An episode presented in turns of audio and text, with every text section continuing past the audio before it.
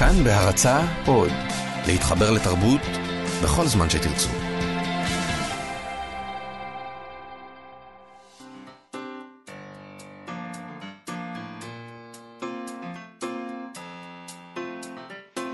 מה שכרוך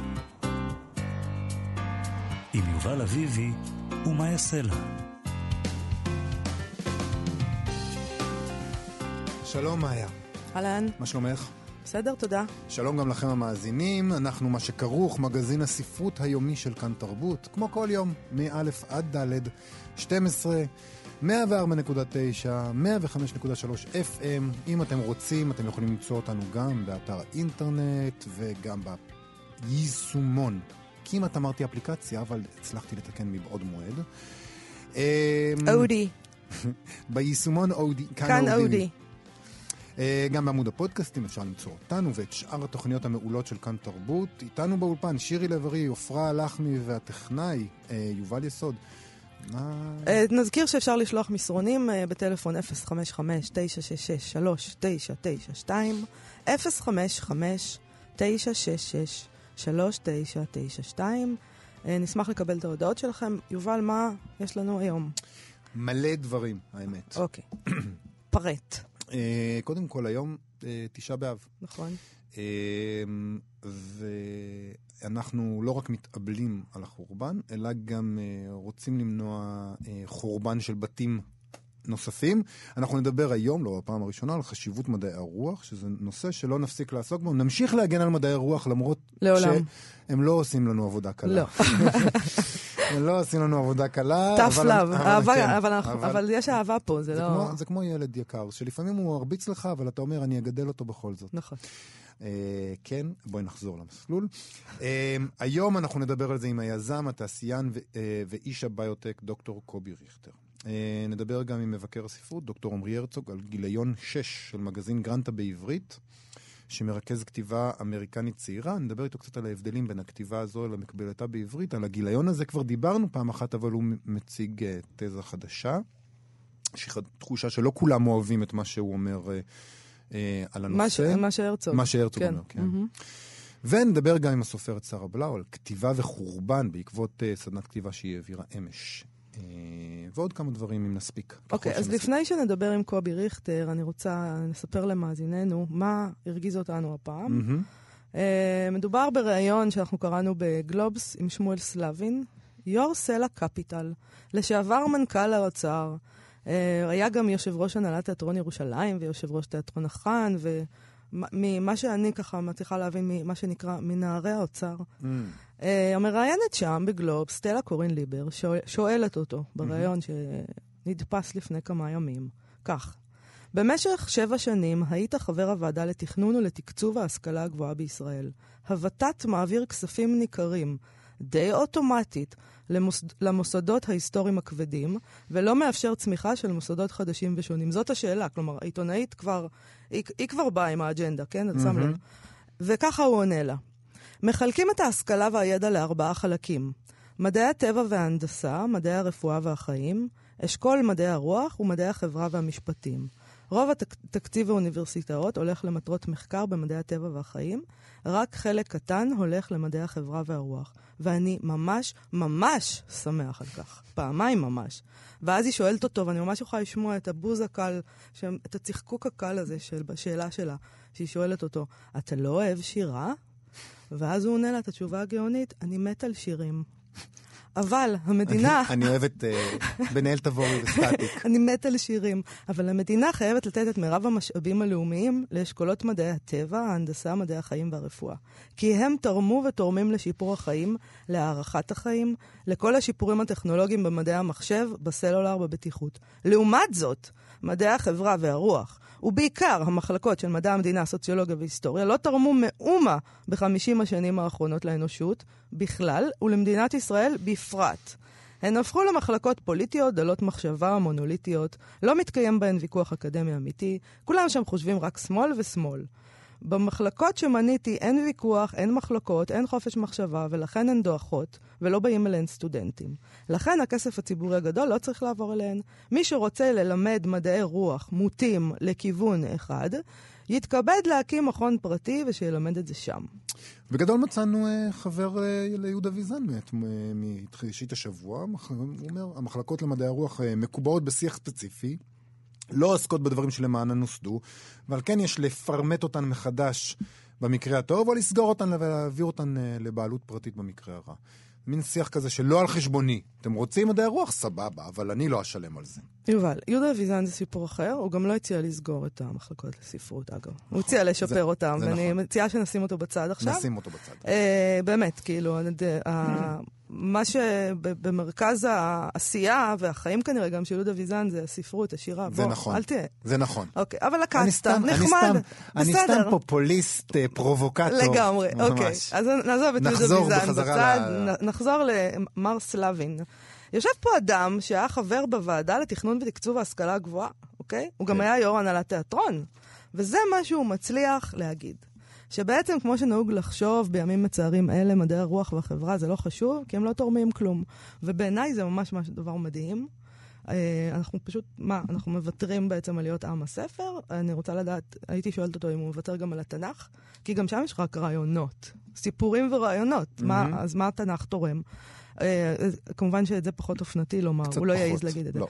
אז זה, מדובר פה בקפיטליזם אה, טהור ומזעזע בעיניי, אה, איזה מין רצון לחורבן, ואפילו שמחה בחורבן.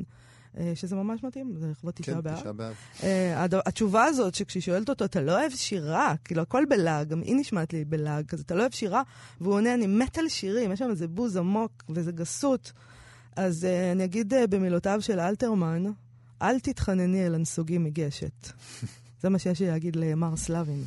תשמעי, זה, זה נושא שאנחנו מסכימים עליו לחלוטין. לא, לא אריב איתך על זה. הגישה הזאת היא שאפשר להסתדר בלי מדעי הרוח, שרק מה שמועיל, ומועיל לפי תפיסת העולם של סלאבינים כאלה, ראוי להתקיים, שאין ערך למה שלא מכניס כסף ומייצר מקומות עבודה, זו גישה בלתי נסבלת. ובעיניי זה, זה, זה אפילו לא קשור ל, למ- לרעיונות האלה שאומרים שמירה על דמוקרטיה, לייצר בני אדם יותר שלמים, לתת אה, מחשבה אחרת שיות, ש, שנותנת, אה, שיכול להיות תועיל גם כן. אה, זה פשוט עניין הרבה יותר בסיסי, ששירה וספרות והיסטוריה וגם סוציולוגיה ו- ואפילו משפט, זה חלק ממה שאנחנו. לא לשם תכלית כלשהי של דמוקרטיה, ואפילו לא הגשמה עצמית אינדיבידואלית, זה דבר שחייב להתקיים מעצם היותנו. זה, זה, זה, פשוט, זה פשוט שם, אין, אין שום... זה מה שנמרוד אלוני, דוקטור נמרוד אלוני קרא, קורא- קרא לספר שלו, ואפשר גם לקרוא לזה ככותרת ראשית, כל מה שצריך להיות אדם. כן, כאילו, ו- חלק ממה שהוא האדם. כן, ולא, וזה לא אנחנו כדי... לא צריכים ל- להסביר את זה. וזה לא כדי להיות בן אדם יותר טוב, זה לא. פשוט מי שאתה.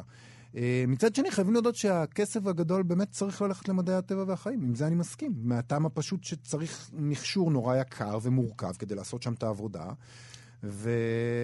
ו... ונותנים להם הרבה כסף, כי מדעי הרוח אה, מחייבים קצת אשל, דמי אשל, ככה אוכל שתייה לינה, וספרים ועיפרון ונייר, ולקרוא ולכתוב, וזהו.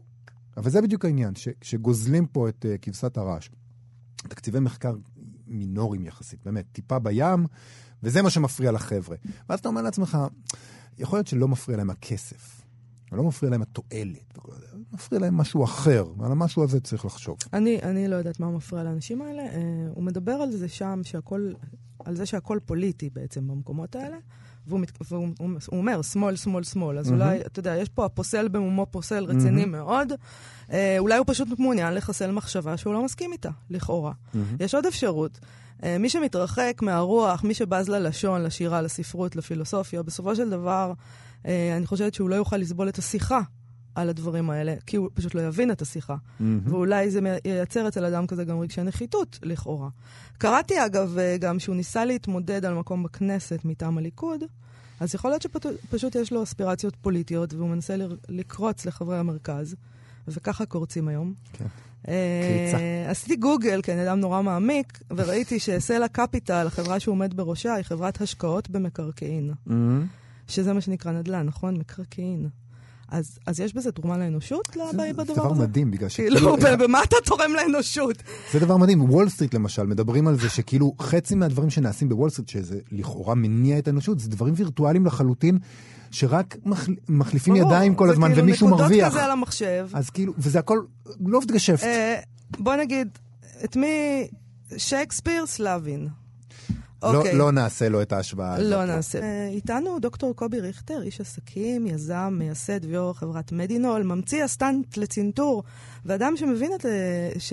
ואדם שמדעי הטבע והחיים יקרים לליבו מאוד. אה, שלום, קובי ריכטר. שלום, אהלן, בוקר טוב. בוקר טוב. בוקר טוב. תשמע. אה, שמואל סלבין, אה, יושב ראש סלע קפיטל, לשעבר מנכ"ל אה, משרד האוצר, אה, יו"ר הנהלת אה, תיאטרון ירושלים ועוד כהנה וכהנה דברים, אמר לש, אה, לגלובס לפני כמה ימים שהמדינה חייבת לתת את מירב המשאבים הלאומיים לאשכולות מדעי הטבע, ההנדסה, מדעי החיים והרפואה, כי הם תרמו ותורמים לשיפור החיים.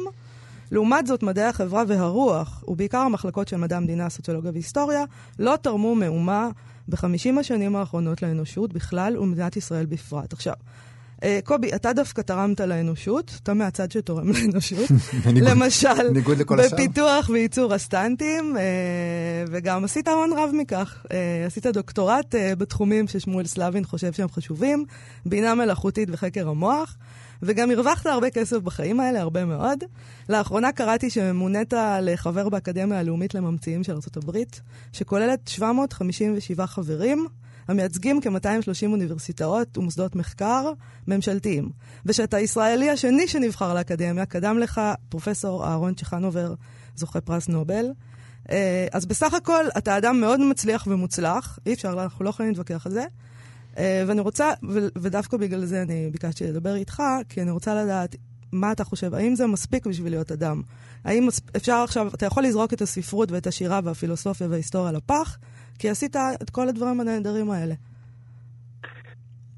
אני אתחיל בציטוט, אוקיי, לאחר אומר דעתי. אוקיי. הדתות, האומנויות והמדע הם ענפים של אותו העץ.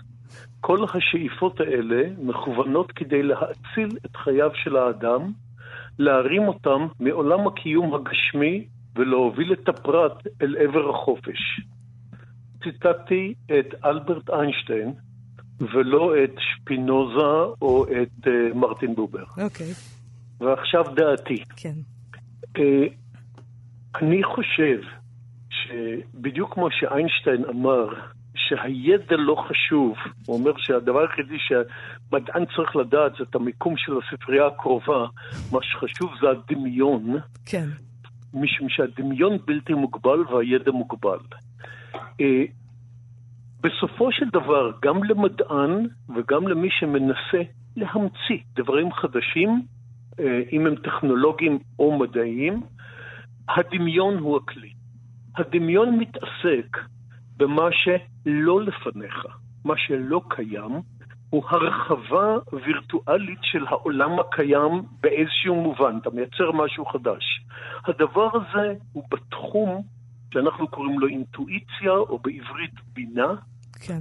אה, והדבר הזה, לדעתי, מואשר, נלמד ומתורגל בדיסציפלינות מהסוג של פילוסופיה, של ספרות, של ההבנה של עבירה מתוך שיר, בניגוד למידע מתוך אה, טקסט אה, פרוזאי, ואני חושב שא', כאדם, אני נהנה כשאני קורא ספר טוב, אני נהנה כשאני רואה תיאטרון טוב, ובשביל מה להעריך את החיים אם אין להם תוכן? כן. אני רוצה חיים מלאי תוכן. Okay. אבל מעבר לזה, בעיניי, אנשים שאינם אה, גם אה, מורגלים ומלומדים בצד הפילוסופי, האומנותי, הספרותי, הם מדענים או מהנדסים שטוחים יותר. Okay. בעיניי, הורדת מדעי החברה והפילוסופיה והאומנות למיניה תעשה חברה א', לא ליברלית ודמוקרטית, ב', חברה שטוחה. ספרי הנדסה לא מעניינים אותי. אבל העמדה הזאת שסלאבין מציג היא לא עמדה אה, שאינה שכיחה. יש תחושה כזאת שכאילו, בסדר, אתם רוצים אה, ללמוד אה, ספרויות, אין בעיה, תעשו את זה, אבל לא על חשבון אה, משלם כן, המיסים. כן, למה זה מועיל? זה, מה ש... זה, זה הבונטון כרגע להגיד, מה זה מועיל הדבר הזה? מי זה, מי זה משלם המיסים? משלם המיסים זה אני ואתה וכל אדם, והשאלה של כמה אני חי, לעומת בשביל מה אני חי, היא שאלה מעניינת באותה מידה. אני חושב שהעובדה שהלימוד הספרות שלי מעשיר את חיי, לעומת זה שאם אתם רוצים, לימוד ההנדסה שאני למדתי הש- אה, העריך את חייהם של אחרים שאני תרמתי, בעיניי אנחנו כולנו תורמים ונתרמים באותה מידה, והעניין של בשביל מה אנחנו חיים, ולא רק לאורך איזה זמן אנחנו חיים, הוא עניין של החברה באותה מידה. קובי, למה למדינה, למה שלמדינה יהיה אכפת מתוחלת החיים יותר מאשר מתוכן החיים? אתה מסתובב אה, בקהילה העסקית ובין תעשיינים ואנשי כסף, ולא יודעת, אה, האם אתה מרגיש שזאת הגישה הרווחת שם בין האנשים האלה שמדברים כמו סלאבין, או שהם יותר מדברים כמוך? אה, ראשית, אני לא רוצה לדבר לגופו של אדם על סלאבין, אני לא מכיר אותו ואני לא יודע באיזה קונטקסט הוא אמר מה שהוא אמר. אוקיי. אני לפחות, אותי מעניינים אותם מדענים ואותם אנשים, קולגות שלי, אה, תעשיינים, שיש להם יותר מממד אחד, שהוא המקצוע הספציפי שאותו הם מקדמים. אם אין להם ממד יותר רחב, אה, פילוסופי, חברתי אחר, בעיניי הם לא מעניינים, ולכן לאנשים שאני לפחות מדבר איתם, יש להם יותר מממד אחד. אני לא מנסה להשמיץ את אלה שיש להם ממד אחד, אותי הם פחות מעניינים. אבל היית נגיד מתקשה להעסיק מהנדס ככה, שאומר, אני לא קורא ספרות, אני לא מתעניין בזה, אני מתעניין רק בהנדסה. היית אומר, אוקיי, חסר לו משהו, אני לא רוצה שהוא יעבוד אצלי? או משהו כזה? זאת שאלה טובה, למעשה לתרגם לשאלה פרקטית את מה שאתה אומר, האם בראיון קבלה לעבודה אני מברר את ההתעניינות הספרותית, פילוסופית או אחרה, למשל, אחרת כן. שלו. כן? אה, אני עושה את זה כי אני תוהה על האדם, האם זה דבר נדרש שאני מנחה את אה, האנשים מתחתיי כך לקבל אנשים? לא, לא הנחיתי אותם, אבל עכשיו כשאתה שואל אותי, יכול להיות שאני אתחיל כדי עם המשפט. לא, ועכשיו שאמרת את זה ברדיו. אז אה, כל המהנדסים עכשיו יתחילו לקרוא, זה נהדר. הם יבואו שכ- מוכנים כן. לדבר על עגנון. אם ככה, יהיה, התרומה שלי יותר חשובה מאשר הסטנד. אבל ג- ככה מדברים על אנשי מדעי הרוח גם שזה עושה אותם אה, מעופפים אולי, או, או פחות מרוכזים, ומזה אתה לא חושש? אני, אה, שוב, אני אצטט שוב את איינשטיין, אומר, אנחנו הולכים למראה בשביל לחזות בפנינו, ואנחנו הולכים לאומנות כדי לחזות בנפשנו. הנפש יותר מעניינת אותי מהפנים.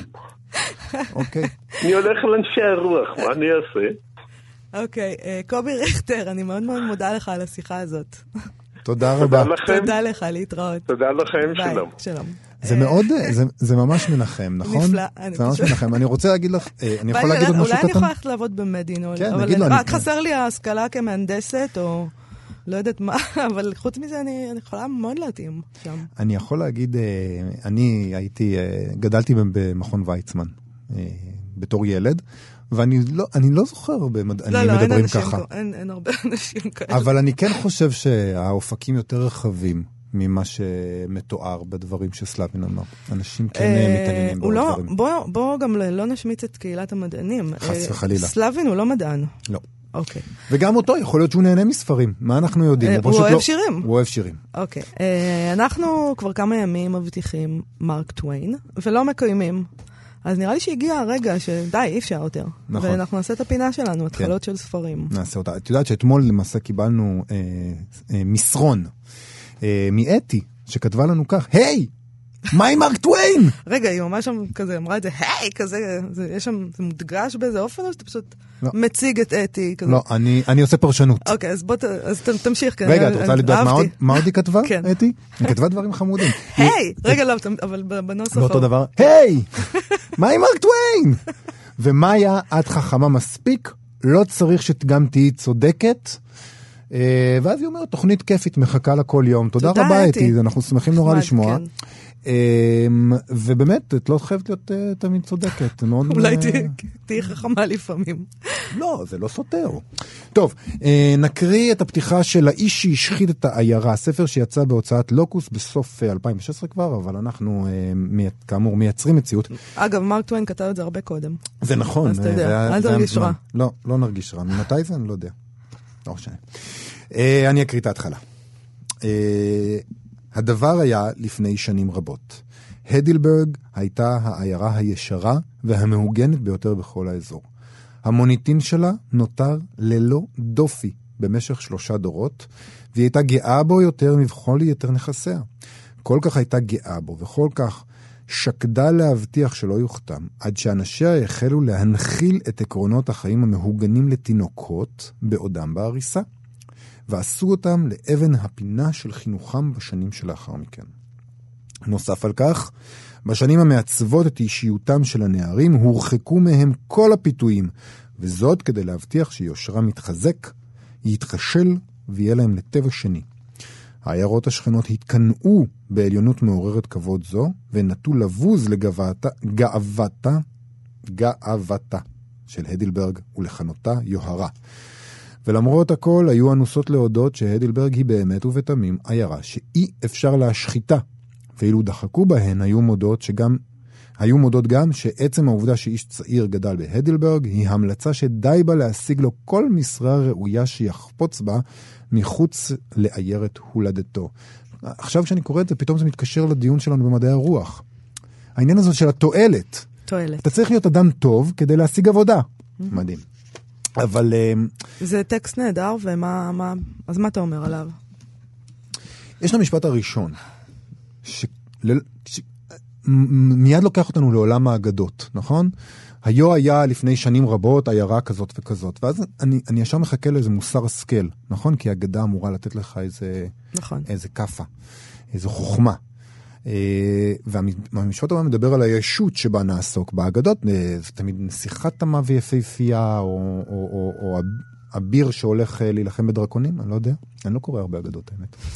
אבל כאן זאת עיירה מעוגנת וישרה. זאת אומרת, יש לנו הקבלה בין העיר לבין האדם, וזה מיד ממצב את העיר כסמל למשהו אנושי, וזה מזכיר לי, התחלות כאלה מזכירות לי, מזכיר לי את אה, ההתחלה של נפשות מתות של גוגול.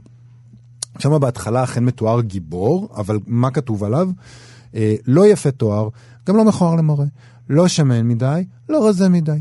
לא היה אפשר לומר עליו שהוא זקן, וגם צעיר במיוחד לא היה. כניסתו לא עוררה כל מהומה בעיר, ולא לוותה בשום דבר יוצא דופן, כאילו איש ללא תכונות.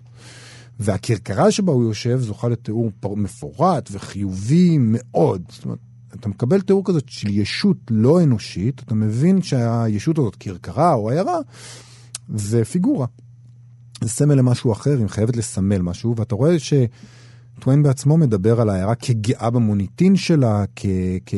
כישות ששקדה להבטיח שהמוניטין הזה לא יוכתם, ולא רק היא, גם עיירות אחרות זה ישויות אה, כשלעצמן. העיירות השכנות מקנאות בה. אז מיד אתה מצפה שיהיה לנו בספר הזה סוג של טרגדיה, וזה כמובן קל לנחש משם הספר, כי כן מגיע מישהו שמשחית את העיירה. מהפך כלשהו ינפץ את, ה, את הבועת ההיבריס הזאת של העיירה הגאה, וזה המקום שבו היא עלולה להתפורר לחלקיה האנושיים, להפוך מקולקטיב לפרודות אה, אנושיות מאוד ולא מהוגנות בכלל. אה, ואפשר יהיה להגיד באמת שזאת תהיה, אה, תהיה אם, אם אני אכן צודק, שזאת תהיה הקריסה האנושית, שהמצוקה, בעת המצוקה מתפרקת הכסות הזאת של בן האדם, של הפאסון, של המסכה. שכולנו עוטים כדי להתהלך בעולם ככה בגאון, ויתכלה אוסף התכונות הלא מאוד מחמיא שמרכיב אותנו. טוב, זה חייב לקרות uh, כמובן בעיירה של צדקנים. אה, ולמען האמת, אני לא בטוחה שיכולה להיות עיירה אחרת. עיירה שהיא עיירה לא של צדקנים. יש דבר כזה, כאילו באיזשהו אופן, אם אתה מקבץ כמה אנשים לחיות ביחד בשכנות, נגיד, זה יהפוך להיות עד מהרה למופע של צדקנות. אין ספק. בקיבוץ, בעיר, בפייסבוק, וכנראה שאפילו בתא הכי קטן, שזה התא המשפחתי, הם משתירים אחד את השני למוות. באיזה צדקנות כזאת, והמשטור, אה, הוא אף פעם לא מחזיק מעמד לאורך זמן. והאקדח תמיד יירה במערכה השלישית, ולכן זה מעין מוות אה, ידוע מראש. כי הרי כולנו יודעים שבני אדם זה דבר פגום עד שזה מגיע אלינו. כלומר, חוץ מאיתנו כולם פגומים, כל אחד חושב ככה. אנחנו לא, אנחנו נאמנים, יפים, טובים ומוסריים. אז כמובן שדבר כזה חייב להיגמר בטרגדיה, בהוצאה מהארון של הצדקנים, שהם כולנו. אה, ובנקמה גדולה של היקום, הגורל, אלוהים, המקרה, עין הרע, או מה שזה לא יהיה, כל אחד אה, נותן לזה שם אחר, הדבר הזה שלא מניח לנו אף פעם לתחזק את השקר. Uh, ואולי זה בכלל בגלל פרויד. האיד משתולל, הסופר אגו נאבק, ובום, כמו שאומר נתניהו. החיים עצמם והחורבן.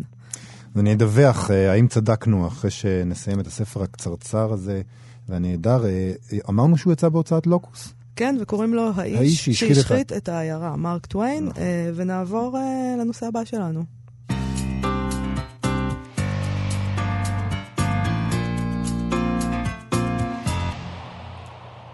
ביום שישי האחרון, המבקר אה, דוקטור עמרי הרצוג פרסם רשימה מעניינת על גיליון 6 של גרנטה אה, בעברית. אה, קובץ של 21 סיפורים מהמיטב של הסופרים והסופרות האמריקאים הצעירים. כבר דיברנו על הגיליון הזה כאן באחת התוכניות הקודמות, mm-hmm. אבל עמרי הרצוג כותב שם כמה דברים מעניינים, אה, שהראשון בהם קשור למה שאתה אמרת אתמול, יובל, על טראמפ, mm-hmm. וכך כותב עמרי הרצוג: גם בסיפורים שלא מזכירים את טראמפ הוא נוכח.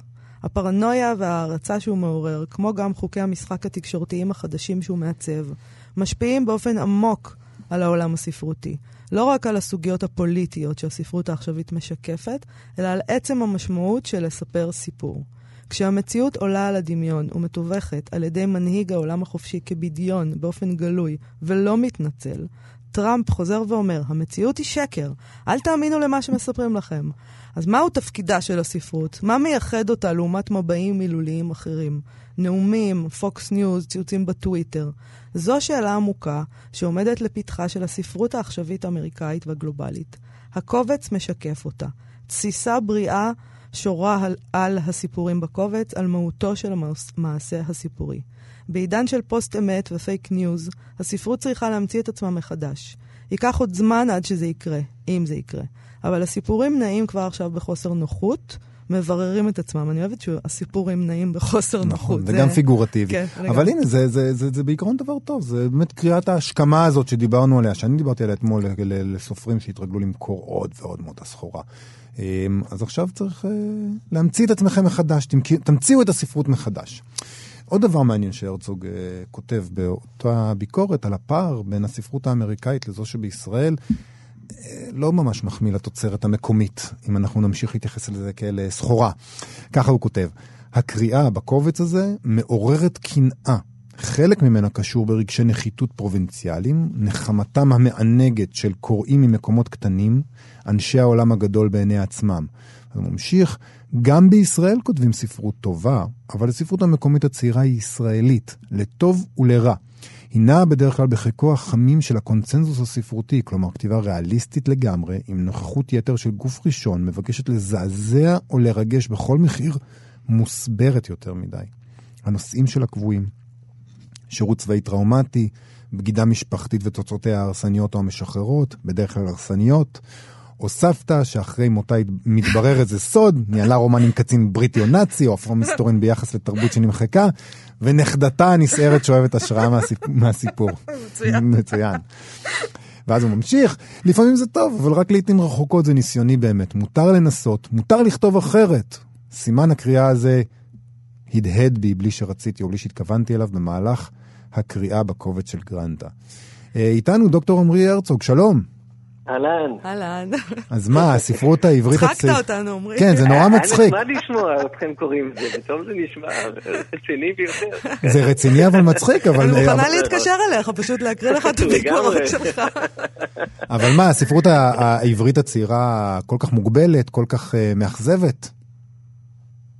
אמ, אה, לא, לא כל כך. זאת אומרת, זה, אני גם, אני רוצה לסייג, יש לי הרבה אה, תלונות, כן, כמו שאפשר להבין, אבל, אה, אבל ההשוואה לקובץ של גרנטה היא באמת לא כך הוגנת, כי בגרנטה באמת בחרו בפינצטה את הסיפורים הכי טובים. ואני קורא הרבה ספרי ביקורים שיש ביניהם טובים ולא טובים. כן. ביקורים זה באמת לפעמים גם קצת בעייתי, אתה יודע. נכון, נכון, שזה ממש להיכנס לת... פעם ראשונה לתוך הזירה, והרבה מאוד אנשים עושים את זה בצורה הבטוחה יותר מבחינה יצירתית, כדי להבטיח לעצמם נראות או הכרה אבל, יותר פשוטים, אבל וזה הם, אפשר להבין. אבל אפילו אם לא נדבר דווקא על ביקורים, אלא על הספרות הישראלית מול הספרות האמריקאית. כן. אנחנו לא יוצאים טוב בשורה הזאת. אנחנו עושים פחות טוב. למה? למה זה? אנחנו עושים פחות טוב. באמת חשבתי על זה אחרי שקראתי את גרנטה והייתי ממש נסער מחלק מהסיפורים שמה. באופן שלא חוויתי כבר הרבה זמן. אוקיי. כי אני בדרך כלל קורא ספרות ישראלית. וחשבתי למה, זאת אומרת, מה בדיוק ה... מה מניע את הסופרים האמריקאים הצעירים לייצר תנועות חדשות ומעניינות. ו... ואצלנו יש מין שבלונות כאלה שעוקבים אחריהם. ומה ו... המסקנה? אם יש כזאת? אין לי, מסקנה אין לי, אבל יש לי איזו מחשבה. זאת אומרת, אה, חשבתי שקודם כל זה מאוד קשור ב... זה קשור בתרבות הקפיטליסטית, אני חושב. Okay. אוקיי. כי זה כל כך מוטמע, אני חושב, אצל כל בן אדם ששייך לאיזושהי תעשייה, שהוא חייב לבדל את עצמו באיזשהו אופן, mm. והוא צריך להשיג יתרון תחרותי. סליחה שאני משתמש במילים האלה. לא, זה בסדר גמור. אבל, אבל זה מילים שהם, שיש להם, עם כל הדברים הלא טובים שמלווים להם, בהקשר היצירתי הם מאפשרים הרבה יותר חופש. זאת אומרת, אצלנו יש איזו נטייה ללכת על בטוח, כדי שהספר שלי יצא לאור, כדי שאנשים יקראו ויתרגשו ממנו. זה קצת סותר את הדימוי שלנו כיזמים, לא? אתם אומרים כן, תמיד ש... כן, משהו, אני חושב, בתר... בתרבות האמריקאית אתה חייב לבדל את עצמך, אתה חייב לכתוב אחרת שמישהו ישים אליך אה, לב, וזה זה, זה פשוט, אני חושב שזה ניכר מאוד גם ברוחב היריעה וגם בסגנונות השונים של, של הכתיבה. Mm-hmm. אז זה דבר אחד. והדבר השני שהוא חשוב שכמונו, גם ארה"ב היא מדינה, מדינה של מהגרים. ונכתבים בה, להפך, יותר מנכתבים בה, אני חושב שהחלק גדול, מרכז הזירה הספרותית היא של uh, uh, מהגרים. זה גם מאוד ניכר בקובץ של גרנטה. Mm-hmm. וגם אנחנו חברה של מהגרים, אבל... אבל... קשה מאוד, זאת אומרת, אבל אין כמעט פרוזה של אנשים, אין, יש, אבל מעט פרוזה של uh, כותבים... Uh, שהגיעו נגיד ב-20 שנים האחרונות, או ב-30 שנים האחרונות מברית המועצות לשעבר, או מאתיופיה. זאת אומרת, יש, אני חושב על דוגמה אחת או שתיים בכל, אה, אה, אה, אה, בכל קבוצה כזאת, או, או אפילו ערבים אה, ישראלים. זאת אומרת, הכתיבה הישראלית כן מסורה במיינסטרים של הבורגנות. אה, ויש פחות מרחב לקולות אחרים, לתחבירים אחרים להופיע אה, שם.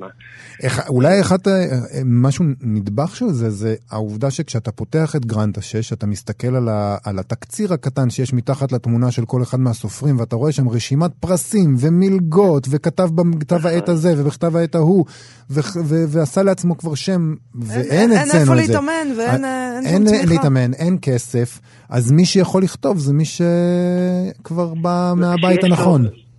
נכון, גם מהבית הנכון, וגם מי שמספר סיפור שבהוצאת, שאיש השיווק בהוצאת הספרים יחשוב mm-hmm. שיכול למכור. ומה שמוכר זה מה שמבדר, ומה שמבדר זה מה שאנחנו כבר מכירים. תמיד.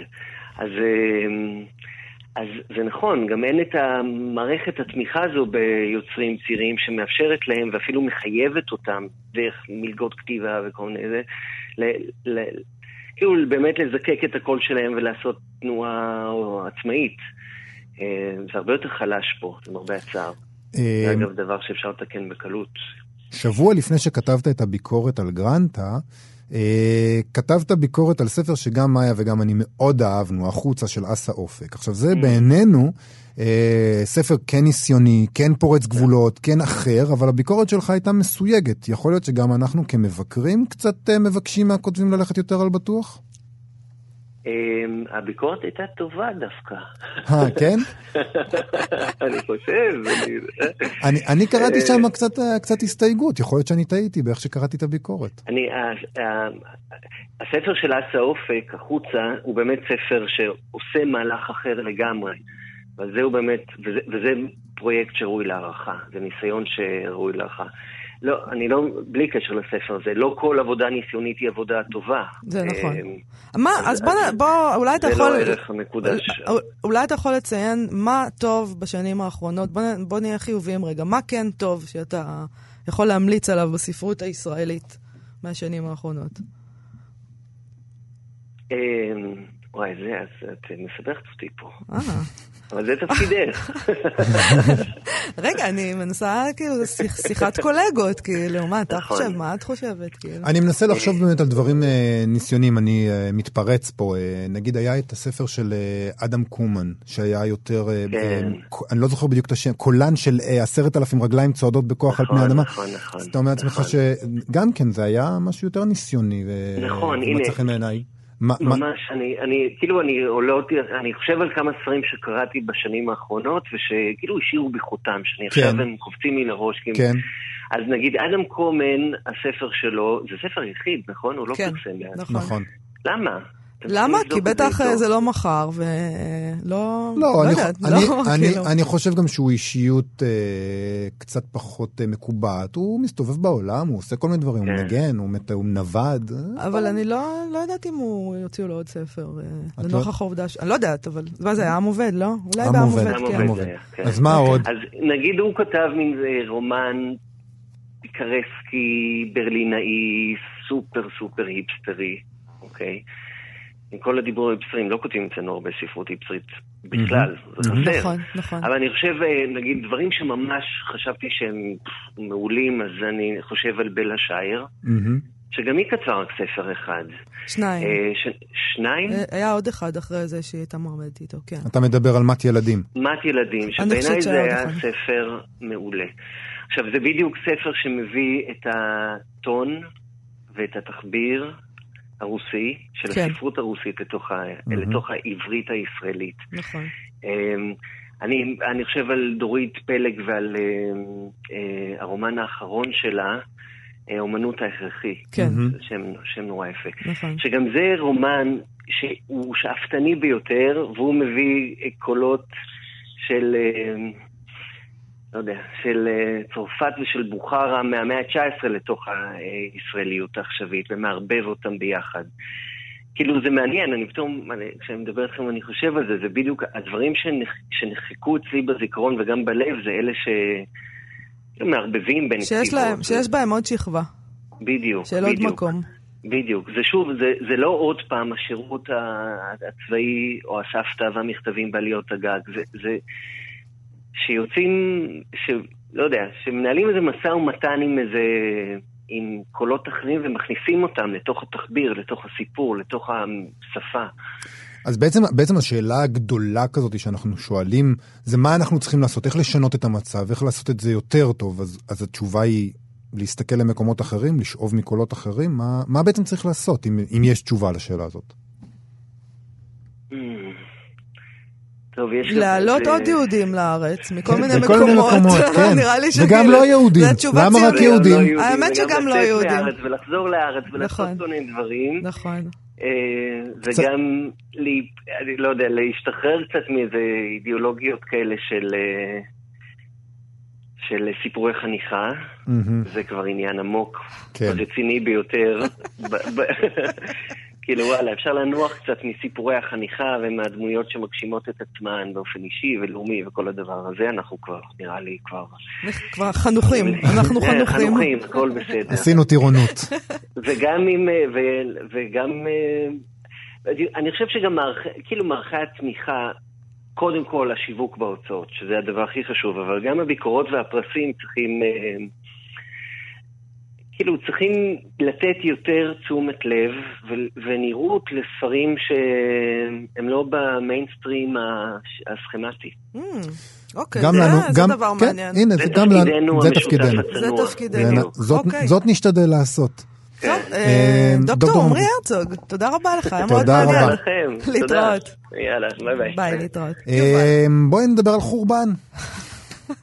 על כתיבה. אה, איתנו הסופרת, שרה בלאו. שלום, שרה.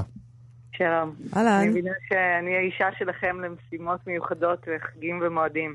שרה, מי יותר מתאים לדבר על חורבן? אני לא הבנתי, כאילו, אמ- אמרו לך חורבן, אמרתי, שרה בלאו, מה זאת אומרת, כאילו? כן, אני מודה לך.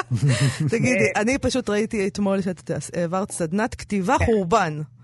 כן. אה, וזאת הסיבה שאנחנו מדברים איתך, ורצינו שתספר לנו מה מה זה אומר. אז קודם כל, זה מאוד, פנו אליי פשוט, זה חלק מאיזושהי התרחשות שהייתה אתמול בתל אביב, זה נקרא פרק 9, תוכן חילוני לתשעה באב. פנו אה. אליי קבוצת צעירים, כן, זו יוזמה שלהם, אתמול היו חמישה מוקדים ברחבי העיר, כל מיני ככה פעילויות ו...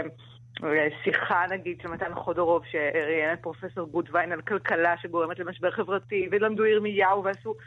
עכשיו אליי פנו שאני אעביר סדנת כתיבה בנושא חורבן, אוקיי. אה, לפני שאני אדבר על המהות, ככה בקצרה, ו- ואני חושבת שיש לזה הרבה כוח, נורא מצא חן בעיניי שבאמת קבוצת החילונים הזאת החליטה ככה לפצח את היום. כי אתם יודעים, אני שותפה בכל מיני ככה אה, דתיים וחילונים וכל מיני התאגדויות שמנסים לעשות דברים אחרים, אבל תמיד אין מה לעשות, שדתיים וחילונים עוסקים במועדי ישראל, אז תמיד הדתיים, אנחנו נותנים את הטון. כי כן. אנחנו ככה יודעים, ותמיד... ופה באמת זה היה איזושהי יוזמה ככה מלמטה שהחילונים אמרו, אנחנו, קבוצה חילונית ככה במובהק, אמרו, אנחנו רוצים בעלות על היום הזה. כן. ועכשיו, אז ממני ביקשו להעביר סדנת uh, כתיבה, שתשמעי, אני חייבת לומר שהסכמתי מיד כי הרעיון מצא חן בעיניי, אבל הייתי מלאת חששות, כי יש משהו, את יודעת, מלאכותי, זה יכול להיות מלאכותי, כתיבה זה דבר אחד, גם העניין של לכתוב בנושא מסוים, זה, זה לא פשוט. ואני כל הזמן גם זכרתי, אמרתי לעצמי, רגע, אנחנו בתשעה באב, זה... בעיניי באיזשהו מקום כתיבה היא יכולה, וזה מה שקרה אתמול, וזה היה מאוד מיוחד. אה, יש משהו בריטואל, אין מה לעשות. התפילה, יש כוח שקשה מאוד לנצח אותו. כן. כי זה ריטואל ככה רגשי, ואתה עובר משהו פנימי. ו... ואת יודעת, אתמול ממש הרגשתי שהכתיבה יכלה לא להחליף אותו, את הריטואל הזה של התפילה, אבל לתת fight מאוד מאוד חזק. להיות ריטואל uh, בפני עצמה. כן, את כן. יודעת, היא היא אספה שם בחדר קבוצה של זרים מוחלטים, אה, ונתתי איזשהו תרגיל חימום, ואז בכלל צללו פנימה, סביב, דיברנו קצת על, על היום, על החורבן, על המשמעויות הכלליות, ואז הם, הם כתבו, צללו פנימה, וכל אחד אה, ככה כתב על החורבן מנקודת מבטו גם, זה נחלק, חצי הלכו על הכיוון באמת האישי, חצי הלכו על הכיוון הלאומי, הם קראו את הטקסטים אחר כך, היה... באמת הייתה אווירה מאוד מאוד מיוחדת, כי כל הזמן גם עבר לי בראש שזה קורה עכשיו, זה ערב תשעה באב. שאני לצורך העניין לפני עשר שנים, בשעה הזאת הייתי, אמרתי מגילת איכה. מבינה? ועדיין כן. היה לזה איזשהו, אחרי זה חזרתי הביתה וקראתי אותה כמגילה שאני אוהבת. אה. אז היה שם, אני באמת חושבת ש... קודם כל מיד קבעתי איתם כבר לשנה הבאה. ובאמת זה היה, זה היה מאוד מאוד חזק העניין. סדנת כתיבה חד פעמית זה, זה, זה דבר די מעניין. פעם אחת. כלומר, זה לא דבר ממושך. זה משח... אז כן, יש לזה גם משהו משחרר, כי, זה, כי אתה יודע, אתה פוגש אנשים, מן הסתם לא תראה אותם שוב. כן. בגלל זה זה מאפשר גם טקסטים מאוד מאוד מאוד אישיים. עכשיו תראי, אני הכנה, הדגש היה יותר באמת על הכתיבה, זה לא עכשיו סדנה תהליכית ולהתחיל ל- לשפר, ו... כן. זה יותר, זה היה להתבטא. ודרך כתיבה, שזה... אבל מה אמרת להם למשל? זאת אומרת, מה, במה שונה כתיבה על חורבן מכתיבה אחרת? איך את מנחה אותה? מה עשיתם? אה, זה היה, אה, בגלל שלא היה הרבה זמן, אז עשיתי תרגיל שהוא מאוד מאוד פשוט, שכל אחד כתב, קודם כל היה איזושהי הקדמה קצרה על כן על תשעה באב ועל המשמעויות שלו, ואמרתי להם שבזמן שאני מדברת והקראנו, וכצדני עצמי אמרתי להם כל הזמן קחו את זה כאיזשהו חומר גלם שיהיה לכם... אה, ואז נתתי תרגיל שהוא מאוד מאוד מאוד פשוט, אבל מאוד מאוד אפקטיבי, בטח לסדנה כזאת קצרה. כי כן רציתי שגם יהיה, שלא רק כל אחד יהיה מסוגר בעצמו. כל אחד כתב איזשהו משפט, באמת שעבורו מסמל חורבן באופן הכי או האישי או הלאומי, או... ואז כמו קוסמת, ערבבתי את כל הפתקים וחילקתי. אה. כמובן שכן, אחד קיבל את שלו, ואז, ואז נתתי להם פשוט רבע שעה של, שכל אחד לוקח את, ה, את החורבן של האחר, או איך שהאחר תופס את החורבן, Mm. וכותב קטע שהוא לא משנה מילה במשפט, הוא צריך להפוך את זה לשלו. כן. לכתוב טקסט שהמשפט של האחר אה, אה, ישתלב בטקסט שהוא כותב. ואז באסיף, אז קודם קראו, כל אחד קרא את המשפט, ואז זה היה משהו מאוד, את יודעת, יפה, אה, זה שלי, ואז הוא קרא את איך שהוא הפך את זה, ואת יודעת, ואת רואה סוג של באמת שבר אחרי שבר, אסון אחרי, זה, את יודעת, עלו חומרים אני אומרת, את יודעת שאתם שניכם שם, לא יודעת, זה פשוט... אה, יובל, אני מצטערת. תמיד אומרים בזכר, זהו, זה נכון. אפליה מתקנת, הכל בסדר. כן, אז היה באמת קבוצה של זרים, התאספה, ויצאו, באמת, זה היה מאוד אפקטיבי. בכלל, אני עוד, יש לי עוד איזה שנייה להגיד על משהו התארגנות? כן, שנייה. כן. שהם קראו לזה, זה גם מראה את החשיבה, הם קראו לזה פרק 9. למה? אתם צופים משחקי הכס? לא. אז פרק תשע, אוקיי, טוב, אין לנו זמן, אנחנו... אין לנו זמן, מסמנים לנו, סליחה. אני רק אומרת שפרק תשע זה פרק במשחקי הכס בכל עונה מועד לפורענות, תמיד הוא פרק מלא... הישמרו מפרק תשע. תודה רבה. אוקיי, תודה רבה, שרה בלאו. אנחנו אה, בעצם סיימנו. כן, מגרשים אותנו מהאולפן. תודה לכם על כל המסרונים הנהדרים שאתם כותבים לנו, אנחנו נהיה כאן גם מחר ב-12. Uh, תודה רבה לעופרה לחמי, לשירי לב-ארי, ליובל יסוד. Uh, אחרינו, פאר שחר וערן נמצאים עם התוכנית uh, רק שאלה, תוכנית ייעוץ כלכלית פיננסית עם אג'נדה. תודה רבה, מאיה. תודה, יובל. להתראות. להתראות.